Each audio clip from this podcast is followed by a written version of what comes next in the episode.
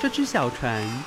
即将载着你来回于古典与现代的两岸。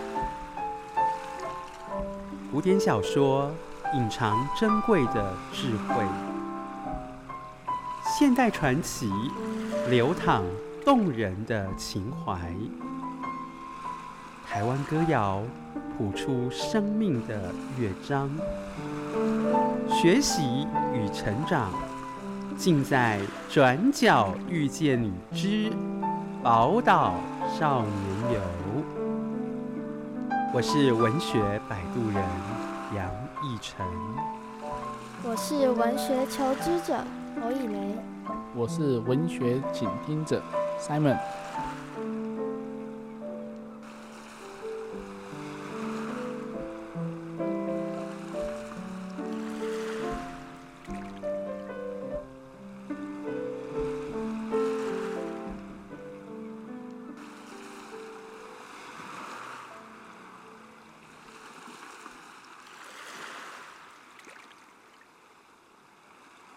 宝岛少年游，一半儿新船，一半而酒，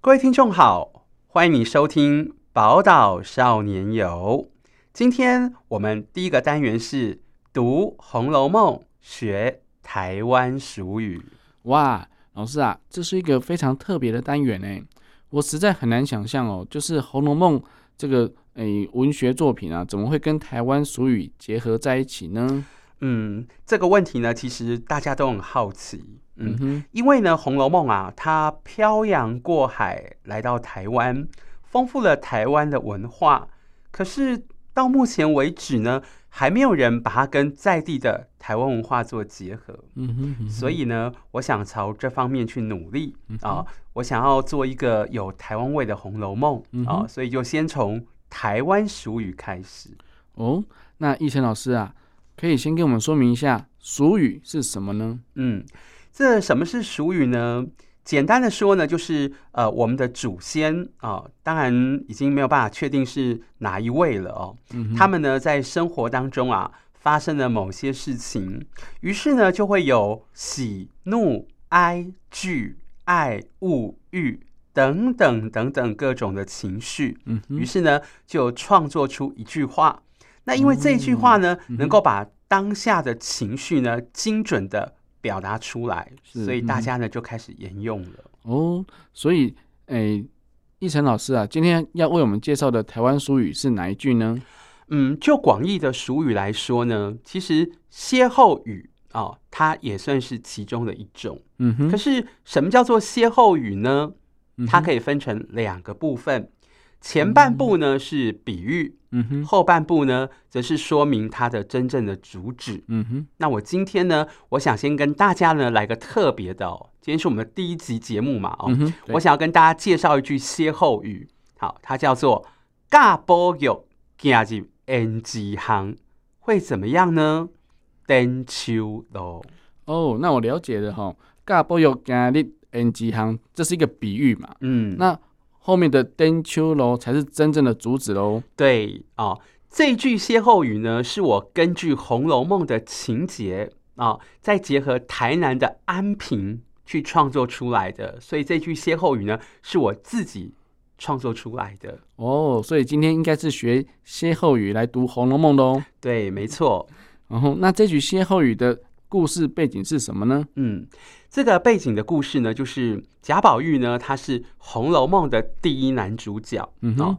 呃，他在满周岁的时候，家人呢为他举办抓周的仪式。嗯哼，哦，他爸爸呢，为了要测试他将来的志向是什么，就在桌上呢摆满了各类的物品，应有尽有。嗯哼比如说呢，笔墨纸砚啊，嗯哼如果如果去拿笔墨纸砚的话，可能将来就是读书人。嗯哼，哦，对，那算盘可能就是嗯哼商人是的，啊，鸡腿啊，嗯哼就是一辈子不愁吃穿。嗯哼，那如果是官印的话呢，就是会做哦官。嗯哼，可是贾宝玉呢，他什么都不好抓，他竟然抓什么，你知道吗？啊他抓的是啊，收纳脂粉钗环的盒子。哦，可见呢，嗯他对胭脂呢是情有独钟的。哇，那真的是很特别耶。但是我觉得现在人啊，不管是男是女啊，出门之前都会把自己打理好，我觉得对这是一种礼貌嘛。对对，所以他们可以用自己的方式把自己哎、展现出最好的一面，然后不要让自己让看起来很很邋遢、很糟糕这样子。，嗯嗯其实像男生喜欢胭脂呢，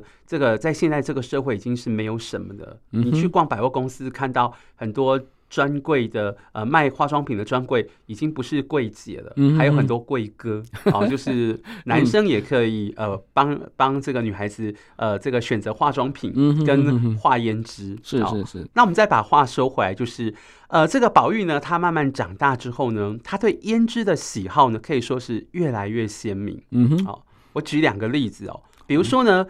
他在林妹妹的房间哦，林黛玉的房间里头，看到镜台的两边都是化妆品，嗯哼，就随手拿起来玩。那么玩着玩着呢，就不知不觉的呢，又顺手沾了胭脂呢，要往嘴巴里送。嗯哼，那还有一个例子是啊，他有一次见到了一个叫做鸳鸯的丫鬟，嗯哼就趁机调皮的说啊，这个好姐姐啊，把你嘴上的胭脂赏给我吃吧。嗯然后说着说着呢，就像粘皮糖似的呢，粘在人家的身上啊，要讨那个胭脂来吃。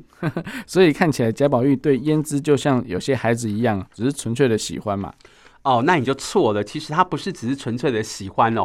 他更让人家觉得敬佩的是呢，他还会花很多时间去钻研跟制作。哦，真的吗？那真的是太不可思议了。嗯我们在《红楼梦》里头可以看到说，比如说有一次呢，他准备出门去上学的时候，他去跟林妹妹哦，跟林黛玉说再见，嗯哼那么还特别叮咛林妹妹说啊，好妹妹啊，等我放学回来在一起吃晚饭。哎，那胭脂膏呢，也等我回来的时候再做哦。哦哦，，嗯还有嗯一次呢是，呃，这个林妹妹呢看到她的左脸颊上呢有个纽扣大小的血迹，嗯哼以为说是被谁的指甲给划破的啊、结果呢，这贾宝玉呢就噗嗤一笑说：“不是画的，应该是刚才呢帮他们做胭脂膏的时候呢喷到的。哇，所以其实贾宝玉对胭脂哦，不是只有纯粹喜欢，而且还进一步的探究哦。”嗯，这个真的是有一点，就是不是只有表面上的喜欢而已哦，而对是说他去讲，想要了解说他怎么制造的，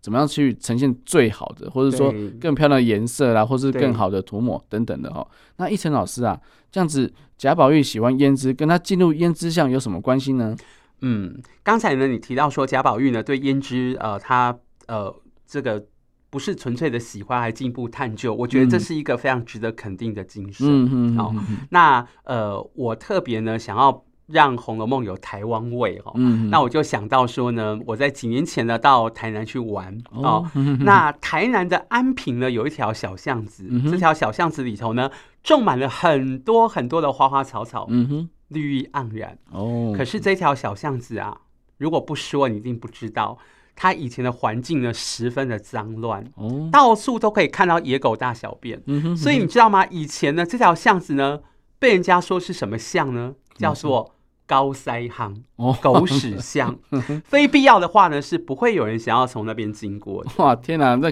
狗屎巷那几乎是里面遍地黄金啊，实在太可怕了。，对，尤其是夏天的时候，那个味道真是会熏死人。嗯哼哼，真那的。直到呢，在地的建筑师黄淑娟，她呃回到台湾之后哦，她不忍心看到自己的家乡日复一日的沉沦嗯啊，那个环境越来越糟，于是呢，她就着手清理跟规划，嗯哼，呃，嗯哼栽种了好多好多的紫茉莉花，哦让这个小巷子呢焕然一新。哇，那等于是化腐朽为神奇喽。嗯，是化腐朽为神奇。哦嗯刚提到呢，紫茉莉花，你知道从前的女生呢会去摘那个紫茉莉花，把它哦压榨成汁，嗯哼然后再把这个鲜红的汁液呢涂抹在指甲跟嘴唇。嗯哼，所以这种花呢，又可以叫做胭脂花。嗯哼所以这条巷子呢，后来就被改称为胭脂巷。哦，所以那贾宝玉走入胭脂巷，那为什么他要登秋楼呢？嗯，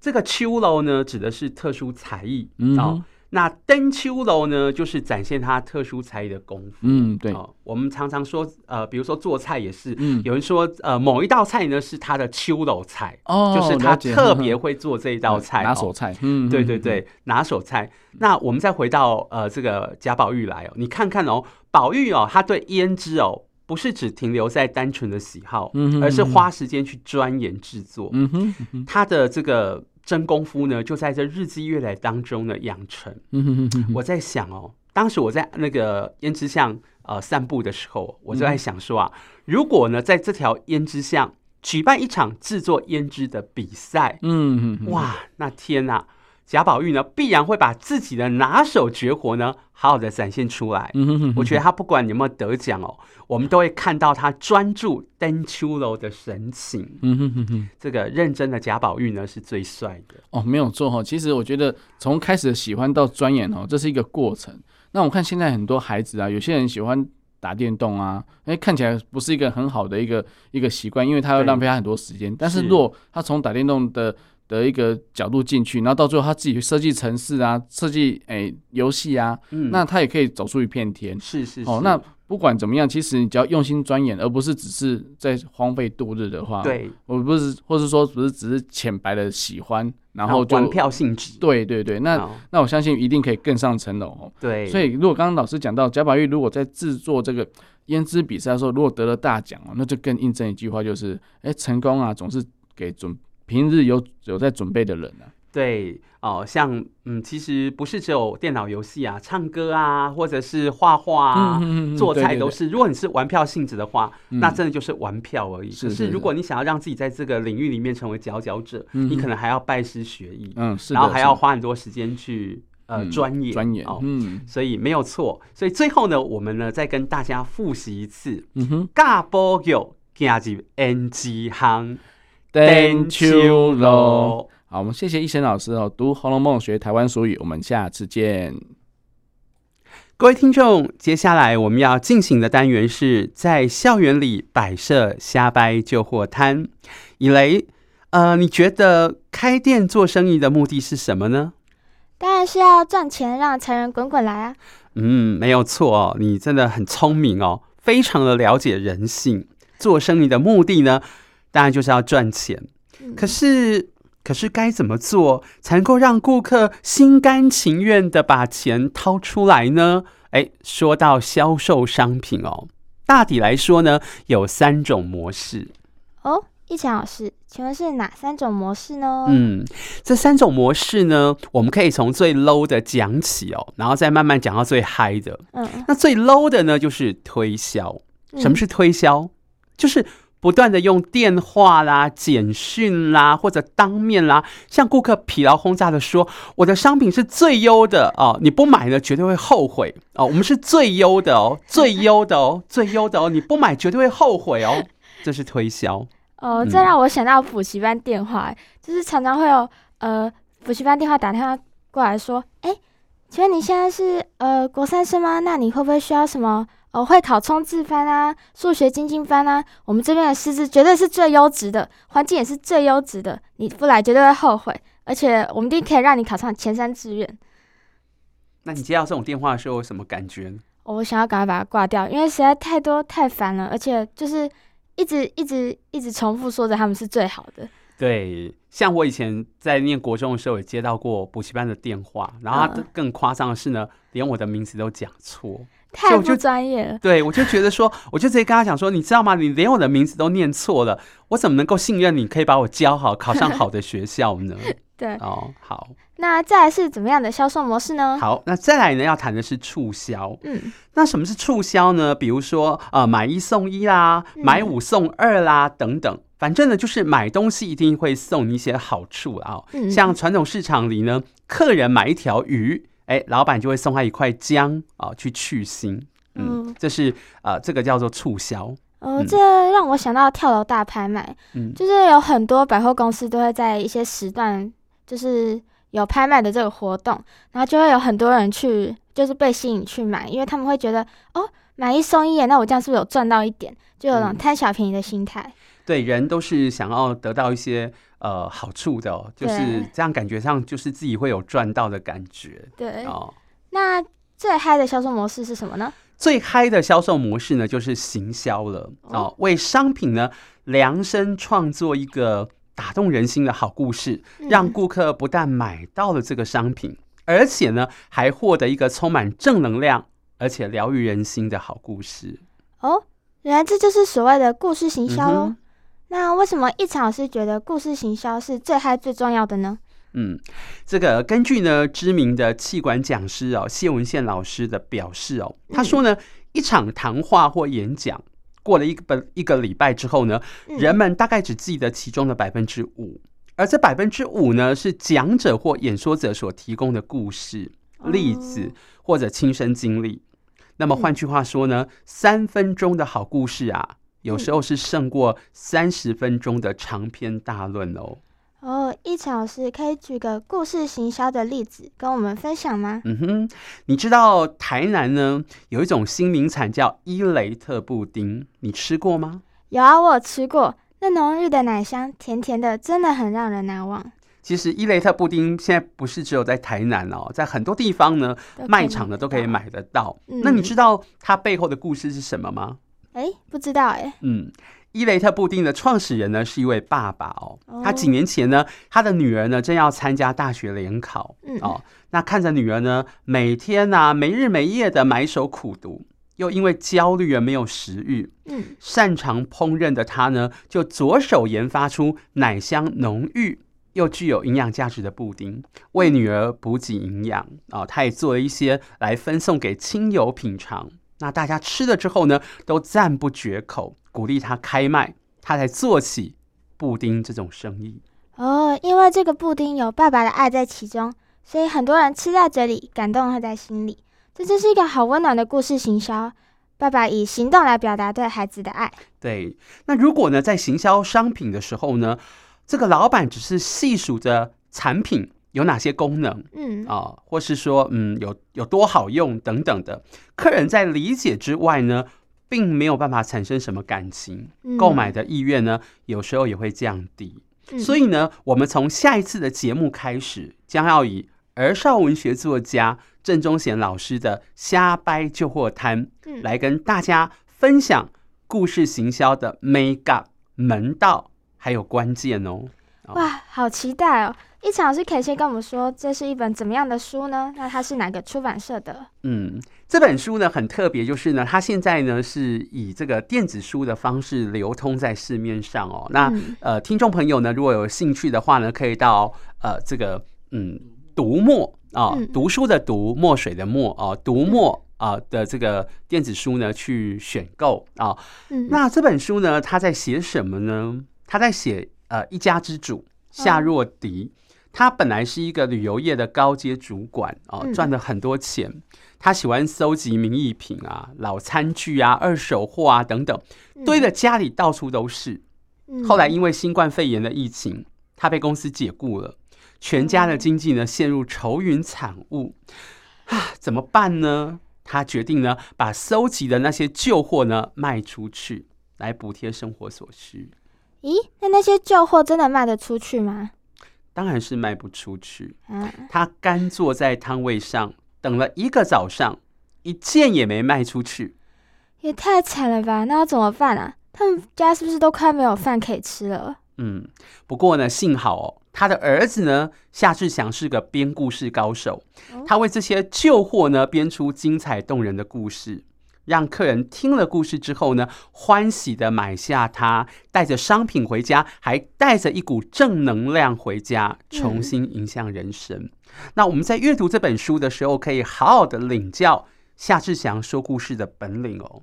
还有一件事情呢，值得特别的注意哦，这是呢这本书呢是儿子打造故事，帮爸爸行销商品。嗯，跟伊雷特布丁是爸爸为女儿做布丁刚好相反，不过呢，都是故事行销。好期待哦！原来这是一本故事行销最佳范例的小说，它不是充斥着一堆行销理论。如果真的是只有行销理论的话，这真的会让人越读越想睡觉。对，而是打造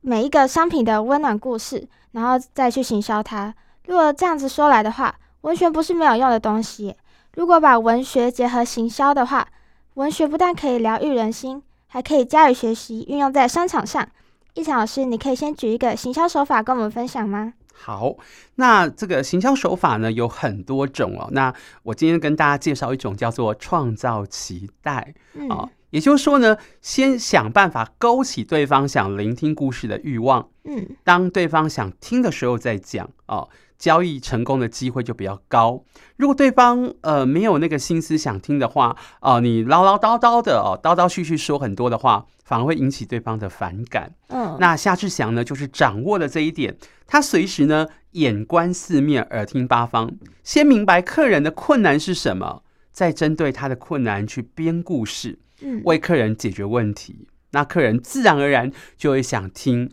而且呢，也自然而然的就会买单喽。哦，谢谢一晨老师。在校园里摆设沙掰旧货摊的单元，我们下次见。各位听众，接下来呢，我们要进行的单元是藏在《世说新语》里的智慧。 《世说新语》里的故事，我记得在小学的国语课本中就有读过，后来在国中和高中的国文课本也有收录《世说新语》的故事，但课本选的篇章就是那一两篇。有机会真的好希望可以对这本书有其他更多的了解。嗯，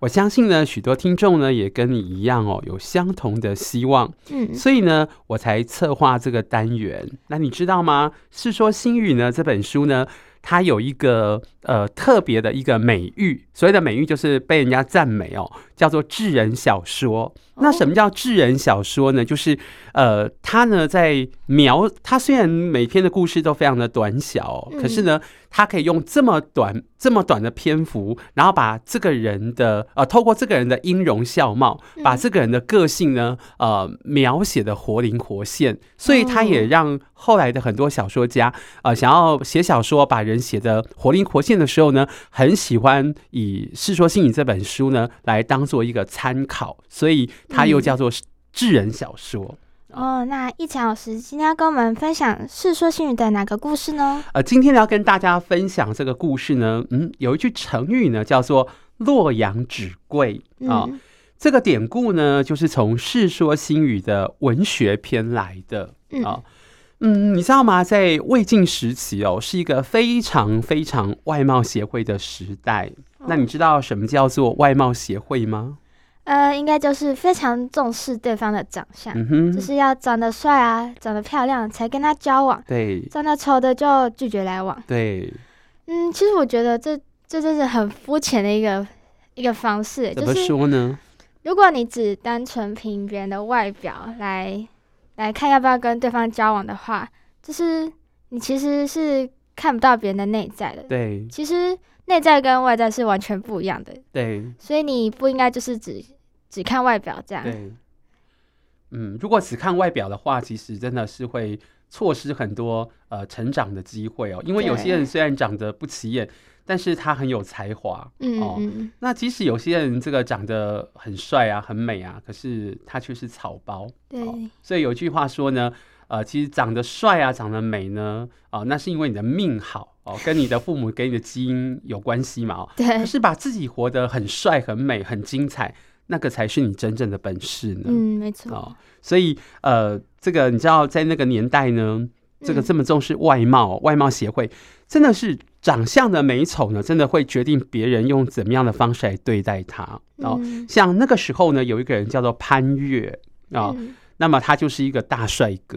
他到底帅到什么程度呢？啊、他只要一出门啊、坐车一出门嗯啊、就被一群女人，如果被一群女人看见的话，嗯那一群女人呢，就会手牵手把他围在中间 啊、然后就像那个阿美族在跳丰年祭一样，大家手牵手，然后把他围在中间， 嗯，开始赞叹他的长相。哇，这实在太帅太闪了。嗯 哇，那群女人也太疯狂了吧！那潘瑞一定非常陶醉吧？那丑的人出门会怎么样遭受对待呢？哦，如果是丑的话呢，那这个被对待呢的方式呢，真的是跟帅的比起来是天壤之别啊、嗯，我们今天呢，洛阳纸贵的主角呢叫做左思，嗯哦，他就长得非常丑哦。到底丑到什么程度呢？哎，他看到这个潘越嗯乘车出门啊、哦这个很多女人把他围在中间啊、哦嗯赞叹啊、哦赞他的帅哦。他心想说：“这有什么了不起呢？我也那可我也以可以，对我也可以啊，我也可以如此啊。”他就模仿潘越呢，也乘车出门。嗯，结果呢，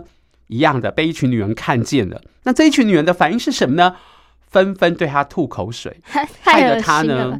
赶紧逃之夭夭。这是人身攻击吧？那群人真的有暴力倾向耶，太扯了。对，真的是不可思议哦。所以你知道吗？像呃潘越哦，他长得很帅，因为潘越他的字叫安仁哦，嗯潘安仁。所以，呃，也有人说，呃，也有也有人把他称作潘安，所以我们就说，哇，这个男人好帅啊，帅哦！我们就有一句成语叫做，呃，潘安在世，哦，哦所以潘安指的就是帅哥的代表。好，嗯对，那我们话说回来呢，那左思呢，觉得自己这辈子呢要靠外貌被人家重视，那简直是不可能的，嗯除非他重新投胎，换个外貌，可能还有机会哦。嗯于是呢，他心想说，好吧。那我要透过用外貌来博得人家对我的重视，不可能。那我可以用功吧，我可以靠我的内在的才华嘛，哦，嗯他就闭门用功写作，花了十年的时间就完成了《三都赋》。哦可是呢，没有人想看，因为啊，我知道，因为他长得太丑了。哎，那些人真的太肤浅了，外表怎么可以跟内涵成正比啊？有些人长得帅，长得漂亮，结果一开口就知道是个草包。对这有些人呢是不能开口的哦。这因为这一开口呢，你的底线就露出来了。嗯哦，可是没办法啊，那就是一个重视外貌的年代。可是嗯事情啊，还是有转机。哎，这个有个叫张华的人。哦嗯，刚才我不是提到说他的三都赋写好之后，哦，没有可人是呢，因为为太丑了嘛，所以呃，没有人要，没有人想看呢、嗯于是有个叫张华的人呢，就建议他说：“哎、你的《三都赋》写的这么好，你应该去找一个名人帮你推荐才是。嗯，那当时文坛呢，有位名作家叫做黄甫谧嗯，那左思呢就去请他帮忙推荐。没想到黄甫谧呢读了他的文章之后啊，大为赞赏哦。这行家一看呢，行家一出手、哦、就便知有没有、哦。嗯行家都看门道的，就答应了帮他写了一篇推荐序。嗯嘿嘿，你知道结果了吗？嗯，大家就开始争先恐后要读这篇文章了吗？对，没错，而且呢还争先恐后的买纸要抄写，哦造成洛阳的纸价呢在一夕之间啊翻涨好几倍。嗯那这个就是洛阳纸贵的由来。哦，原来这就是洛阳纸贵的由来。不过这个故事究竟藏有什么智慧呢？对我们这个单元叫做“藏在世说新语”的智慧哦。对，这个故事呢，教会我们如何为商品做行销哦。哦这个行销呢，除了可以用故事哦，故事行销之外，嗯，还有一种方式就是找名人来代言嗯，哦。商品只要被名人一代言，通常销售就会有不错的成绩哦。对啊，像最近冬奥刚结束嘛，嗯然后大家应该都知道，我们戴资颖得了银牌，很亮眼的成绩。嗯哼那他就接了很多很多的代言啊，像是一些饮料啊、书跑啊、嗯各种，还有悠悠卡各种东西对。那很多球迷就是想要支持自己的自己支持的那个球星，所以就会想要去买他们给的产品，所以就会非常成功。嗯，对，舒跑是运动饮料，对然后他是奥运的选手，所以对来呃为舒跑代言是呃蛮符合的哦。对，没错。好，那么这个于是呢，这左思呢，他想要找人呃找人帮他代言，当然要找一个跟呃文，就是因为他是个作家嘛，一定要找作家的作家圈中的名人，嗯所以左思呢找黄甫谧来为他的作品推荐，这个就是运用名人代言的行销方式。嗯不过重点来了，找名人代言呢，有三点要特别注意的，这也就是我们今天要谈的呃这个智慧的所在哦。没想到古典文学也这么接地气啊！讲行销，哎，一场老师，请问是哪三点呢？好，这三点呢，第一个知名度。那么既然是名人代言，这个名人一定要是这个人一定要是名人，对，好这个我想大家都知道哦、嗯那第二个的话呢，是要专业度，嗯，也就是呢，代言的产品要符合代言人的形象。哦，所以黄甫谧是文坛的名作家，左思请他来推荐自己的文章，再适合不过了。没错，那千万不要找医生来推荐炸鸡 排，找厨师来推荐文具，嗯，哦，那就不符合专业度喽。对，哦，那再来是第三，第三是美誉度，誉就是呃那个赞誉的誉哦，美誉度。也就是说呢，这个名人的形象要非常的优，不能有负面的新闻，嗯否则会影响产品的销售成绩。嗯，那以上这三点，知名度、专业度、美誉度，缺一不可。找名人代言这三点要同时兼具，不可以只拥有其中一样哦、三样都要有。哦，那真的很不容易诶。尤其第三点美誉度，如果这个名人现在形象很良好，但是不代表他形象会永远良好诶。如果他未来有一天他的形象变差了，那也会影响产品的销售。是啊，所以找名人代言呢是有利有弊的，也有风险的。嗯对，你想想看，厂商愿意花这么多的钱请名人代言，嗯，那么名人自己也要洁身自爱。对，否则呢，不仅呃这个害惨的产厂商之外，当然跟他自己的形象会也会毁掉，可能演艺之路也会断掉的。，对。嗯，今天我们从洛阳纸贵学到了找名人代言的门道，谢谢一晨老师藏在《世说新语》里的智慧，我们下次见。各位听众好啊、呃接下来呢，我们要进行的单元呢是台湾歌谣与台湾文学的交响曲。诶，今天奕晨老师要为我们带来介绍的歌曲是哪一首呢？嗯，今天呢，我想要介绍的这首歌曲呢，叫做《爱也播音馆》，爱的播音员。嗯哼，呃，这首歌曲呢，它发表在二零零四年，作词人呢是李延修，嗯哼，作曲人是徐嘉良，主唱呢是陈思安。嗯哼，那么 Simon，现在呢就请你呢为大家来解释一下这首歌曲的大意。哦，其实这首歌曲呢，哎、呦，我们从歌曲的内容可以知道说，其实在，在早期啊，就是，诶、有些广播歌曲都大部分都让听众来点歌，对，那点歌的话，一定会有一些目的嘛，好像说有些是庆祝生日啊，有些是一些寄情作用啊，有对些是一些思念的一些，啊，有些是思念父母亲啊，思念就是异乡的那种。失恋的人会对不会也去点歌？哦，那当然一定会有的啊，对 不对？或是想要去寄情嘛，就是说，哎，呃我对希望喜，欢哪个男生对或哪个女生，对对对对，哦然后对就说我要点歌送给他。给他听嘛，啊对对对，然后还特地要写他写给他说，你要听哦，我帮你点歌之类的。对，对，所以我觉得这是一个一个播音员他常常会做的工作。那当然，播音员他自己也也是人嘛，尤其有时候是声音的节目对，在，在歌曲当中，他其实在听着听着，他自己也有自己的心情哦。嗯，那不管呃，不管为了谁哦，可能他他自己为了工作，他要带给带给听众朋友更好的一个品质，他当然要维持他的一个专业。对，有时候他就会把自己的的的情绪就先藏起来了。对哦，那但是这首歌的曲子就是让人家知道说，其实这些播音员他也是有他的自己的情绪，他也对希望能够找到一个懂他的人。嗯，其实呢，你这样讲哦，我觉得这个播音员啊，接到呃来自各地的听众朋友点歌，甚至有嗯时候还会倾诉他们的故事哦。嗯嗯嗯，所以播音员如果他愿意写作的话，他也是一个不错的作家，嗯他也可以嗯知嗯道很多很多的、呃嗯故，事，甚至还可以去写歌词。嗯哦嗯，没有错没有错。对对所以，所以其实我记得之前在我们汉声广播电台有个诶、深夜的一个播音员哦，对一个主持人，他有出过一本书、哦，哦，对，就是在点，就在写他的收到的听众朋友的来信点播的内容，点歌哦的心情，对对对对对，嗯哼所以我觉得真的就跟一晨老师讲的一样哦，就是对诶、这种这种情感的交流哦，真的是真的是耐人寻味了。对，嗯好，那我们现在呢，就迫不及待的请一晨老师来演唱这首曲子喽。呃，要演唱呢，当然是没有问题哦。不过呢，在演唱之前呢、呃，这首歌曲呢很特别，是它有一段口白，所以呢，嗯我想要呢，请 Simon 呢为我们呢深情的念一段口白。 OK，没问题哦。诶、他一开始有个口白是这样子的吼、哦呀，亲啊，空中的朋友啊，恁最近好无？今夜的风淡薄仔寒，就亲像阮即摆的心情。啊所以，西门即摆要介绍一句歌曲，互好朋友来听，歌名就是《爱的播音员》。哇，这首歌我听了真的感觉真的很亲切，而且 Kevin 我都 k 起来了哦，这种真的太感动了哦。所以我觉得说，其实，诶、我我小时候在求学阶段，晚上也都是用收音机在陪伴的我。对，那有时候会真的听到最后，就是每天都会等待时间去听哦。对像说，呃，晚上深夜的时候会有司马中原讲鬼故事哇，哦哦，那个真的是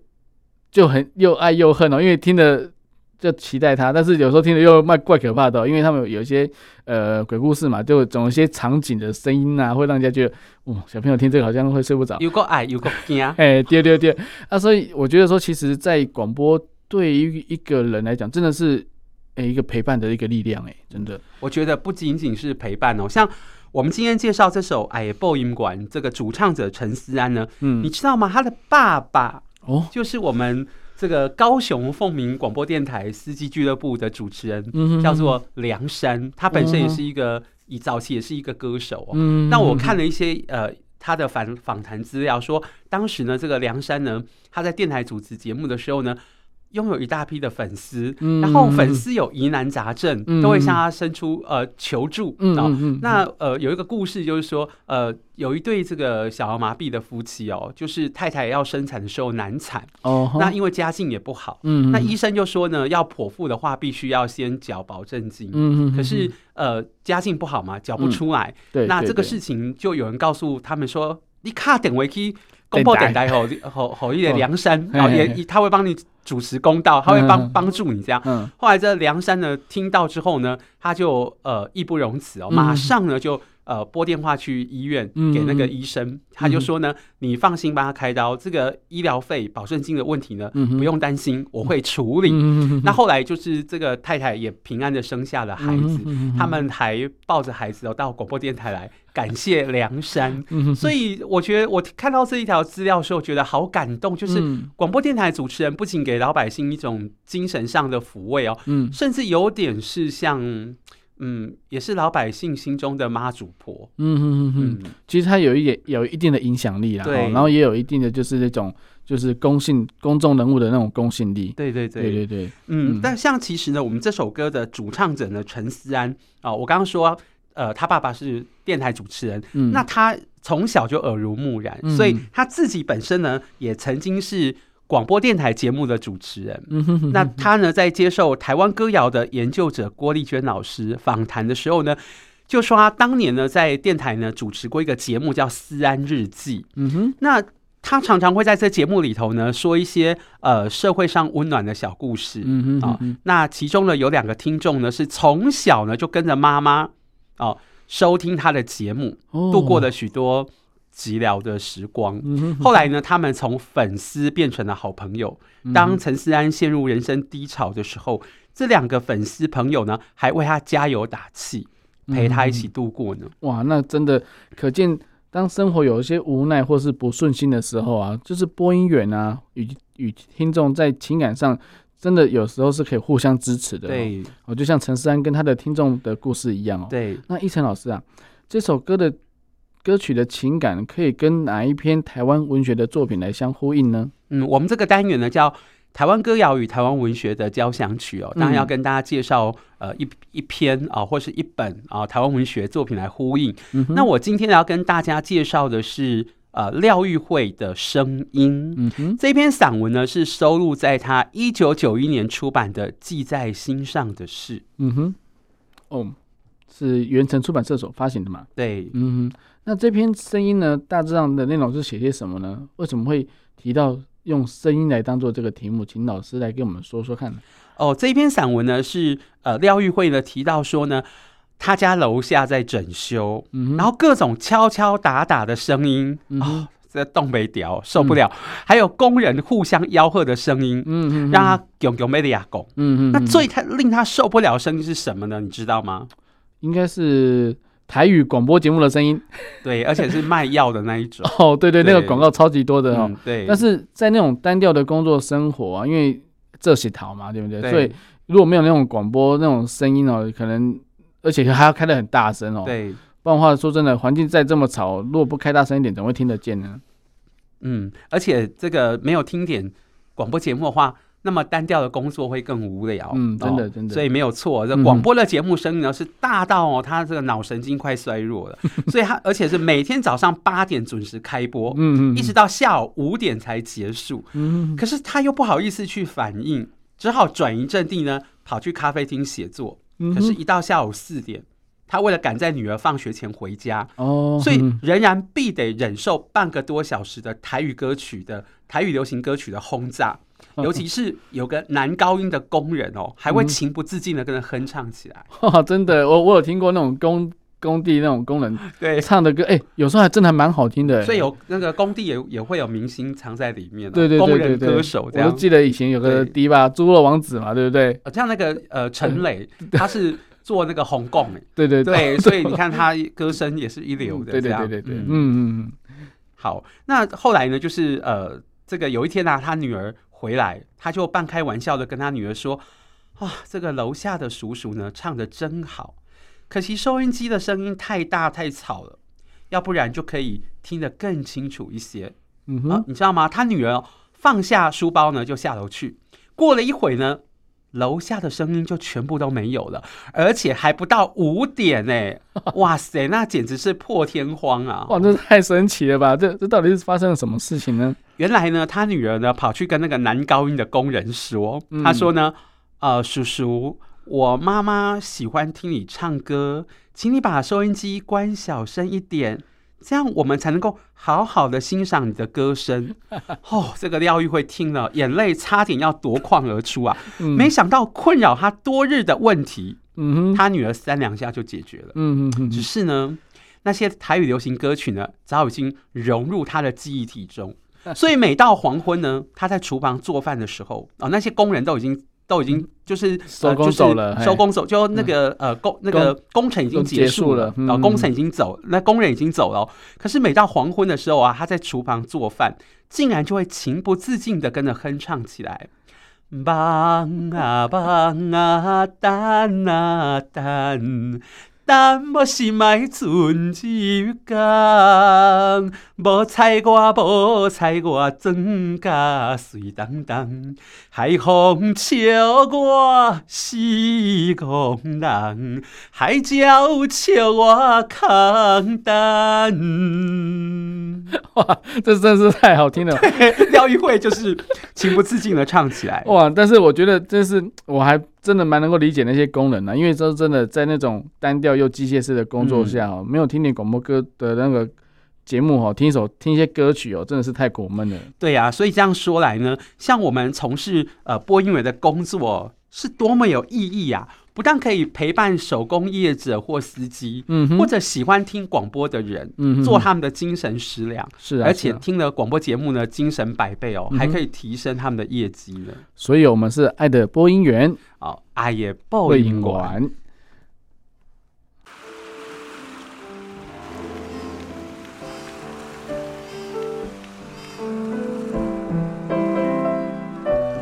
亲爱的朋友，感谢你收听今天的《宝岛少年游》，我是杨逸晨，我们下次空中再会。